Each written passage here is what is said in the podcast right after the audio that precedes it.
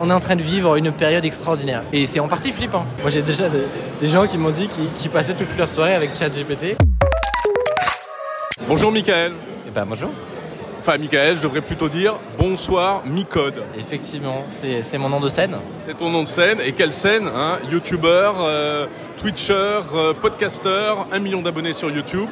Et on est donc ici à la soirée Tech Challenger qui réunit énormément de développeurs euh, à Paris, à la salle Vagram. Euh, Qu'est-ce que tu fais là d'ailleurs Eh ben, euh, c'est une bonne question. Qu'est-ce que je fais là Non, ben, je suis passé les lumières. Euh, non, euh, voulu me faire monter sur scène parce que il y a un petit jeune qui est en train de faire sensation, apparemment, qui passe sur les plateaux et qui mentionnait mon nom comme une de ses sources d'inspiration pour se lancer dans la programmation et la cyber. Et, et donc, bah voilà, c'est trop mignon et surtout, bah, ça fait plaisir parce que ça, ça, ça veut dire qu'on déclenche un peu des vocations. euh, Alors en quoi consiste ta chaîne? Qu'est-ce que tu proposes comme vidéo, comme contenu? Donc, il y a plusieurs canaux avec des formats différents pour euh, tous les goûts, on va dire. Donc, pour des, des contenus qui sont très très montés, très denses, à la sauce YouTube, comme on, comme on connaît, donc euh, voilà, des enquêtes ou des, des vidéos euh, euh, très compliquées, euh, il y a la, la chaîne Micode, donc qui est ma chaîne historique, c'est là où j'ai tout a commencé, euh, il y a 6 ans maintenant, et, euh, et c'est celle, celle-là qui a un million d'abonnés. Euh, et là-dessus, euh, il y aura des enquêtes sur des, du cybercrime. Euh, il peut y avoir simplement des challenges que je, me, que je me donne de développer une appli en 24 heures, par exemple. Voilà. Et après, il y a une émission qui est en train de, pour le coup, de dépasser en termes d'audience ma chaîne historique, donc qui s'appelle Underscore.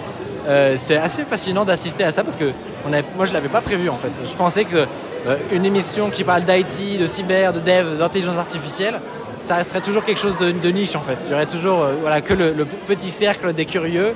Et en fait, c'est- tout est en train de changer. Euh, L'émission est en train de devenir presque mainstream quasiment.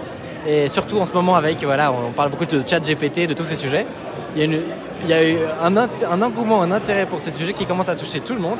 Et donc, bah, là, euh, sur ce genre d'événement, je croise des, des tout jeunes de 13 ans comme des vieux de 50 ans qui, euh, qui écoutent tous ces contenus, ces invités, ces experts, euh, leur parler de technologie. De technologie, de code, euh, de software, de programmation Euh, c'est vraiment, euh, tu connais cette maxime qui dit code is law et voilà, le, code est un art, le code c'est la loi, le code est partout. Aujourd'hui, c'est devenu, c'est notre monde, c'est un univers qui nous enveloppe. C'est clair.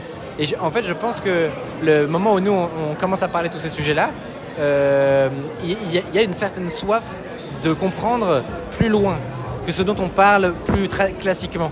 Ou bon, c'est vrai, euh, il y a une certaine compréhension de la technologie, de nouvelles technologies, des appareils euh, de, de- de la plupart des gens, mais, mais dès qu'on va aller un peu plus loin, eh ben, c'est compliqué d'apprendre en fait. C'est compliqué d'apprendre, on trouve- c'est très, très opaque, euh, c'est un truc de développeur. Alors, Oui, c'est réservé aux pros. Exactement, ils se rejoignent dans des trucs de développeurs, ils parlent des langages incompréhensibles.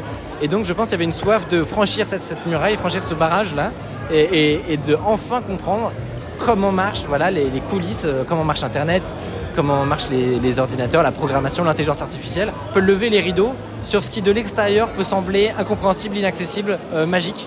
Euh, et c'est ce qu'on essaye de faire, voilà, à notre petite échelle, en invitant des experts. Alors on a, on a beaucoup de travail du coup pour essayer de trouver des gens qui, qui s'expriment bien, donc pour vulgariser des sujets. C'est assez fatigant, mais, mais j'espère que le résultat fonctionne. Euh, C'est sûr que ça fonctionne, les chiffres sont là. Euh, tu parlais de ChatGPT. Il y a une vraie curiosité, une véritable appétence aujourd'hui euh, autour de ChatGPT. On le constate tous les jours. Comment tu expliques ça En fait, ce qui est marrant, c'est que quand on y pense, ChatGPT en termes de, purement d'avancée technique, c'est pas ouf. Il n'y a rien de révolutionnaire dans ChatGPT. La, la révolution, elle est dans le packaging en fait. Elle est, euh, et je, je voyais des, des chercheurs s'écharper sur Twitter à ce propos, euh, comme quoi, est-ce que oui ou non ChatGPT c'est une avancée majeure? Et euh, force est de constater que pas tellement dans le domaine de l'IA et de la recherche, mais, mais énormément dans le domaine de, euh, de l'UX en fait, de l'expérience des, des utilisateurs. Ben, C'est l'accès, c'est-à-dire que ça, se démocratise euh, l'IA. Le- effectivement, le moteur euh, GPT-3 ou 3.5 qui est derrière, il existait déjà, mais il était réservé à des professionnels.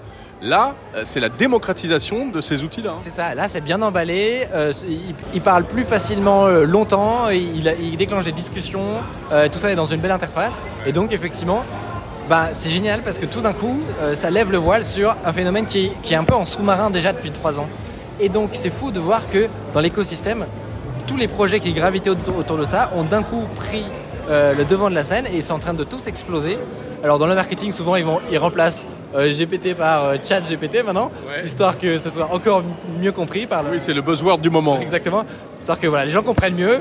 Bon, en vrai, c'est, pas forcément chat GPT vraiment derrière, mais, mais c'est pas grave. Euh, le, le, le, tout, c'est que, eh ben, il y a, y a enfin une, une compréhension et, et une réalisation du grand public que on est, on, on est, en- on est en train de vivre une période extraordinaire. Aura- C'est ta conviction?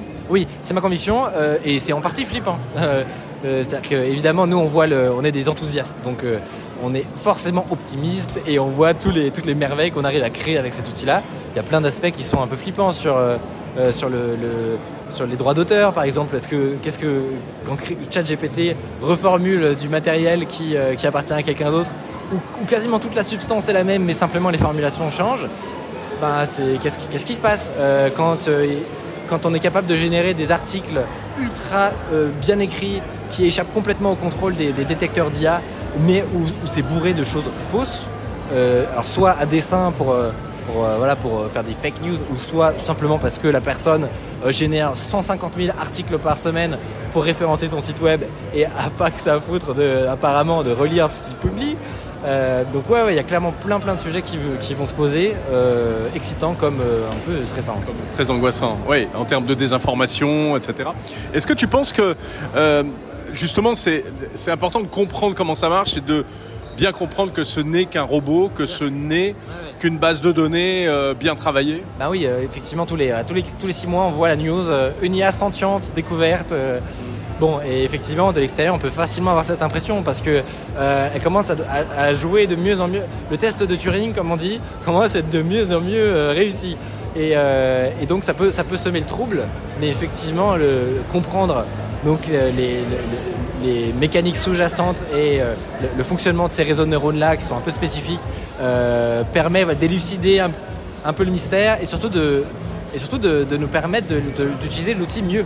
Parce que moi j'ai remarqué, il y a une, peut y une frustration à, à pas bien comprendre comment ça marche et à se dire bon voilà c'est je mets ça à la poubelle parce que ça ne me concerne pas, de toute façon ça marchera jamais. Et alors que le fait de comprendre mieux, d'avoir une compréhension fine, euh, va permettre de, de maximiser justement l'utilisation qu'on peut faire pour améliorer euh, sa productivité, sa vie de tous les jours, gagner du temps.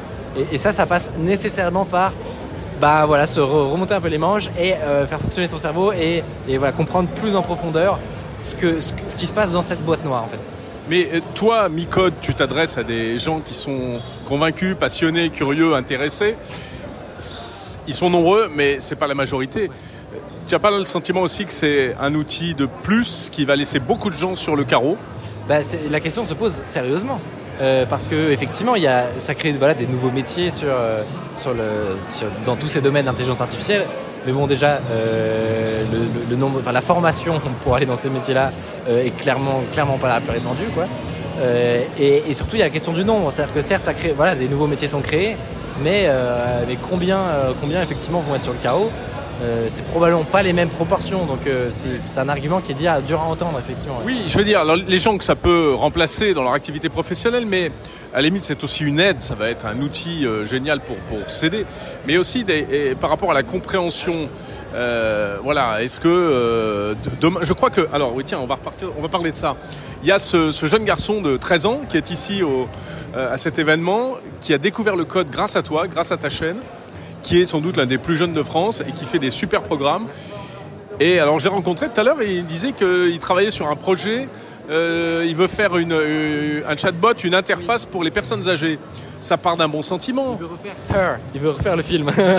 Euh, donc non, mais effectivement, il- euh, je, bon, je pense que ça part d'une très bonne intention et que l'idée étant d'accompagner la, la solitude. Mais et, et dans les faits, il n'y a, pas besoin de ce projet-là pour que ce soit déjà le cas en fait. hein. Moi, j'ai déjà des, des gens qui m'ont dit qu'ils passaient toute leur soirée avec ChatGPT parce que bah voilà, ils parlent de philosophie, de la vie euh, et, et ça peut créer des vraies discussions longues et C'est plus c'est mieux qu'Alexa. bah, bah, largement. Alors là, on est sur une gamme de, de différences. Donc, ouais, non, c'est clair que, que effectivement, bah, ça, on va dire que la, la petite, la catégorie de population qui va bien maîtriser l'outil euh, va, va avoir une, une- un, un- une énorme, euh, un énorme pas d'avance dans tellement de choses que, euh, que ça fait un peu peur. Moi, je, l'ai- je honnêtement, je suis rarement alarmiste, mais j'ai dit autour de moi, j'ai dit à ma famille et tout, regardez ce truc-là, regardez comment vous pouvez l'utiliser, parce que si vos collègues le font, c'est chaud. Merci beaucoup Micode. Plaisir, merci Jean.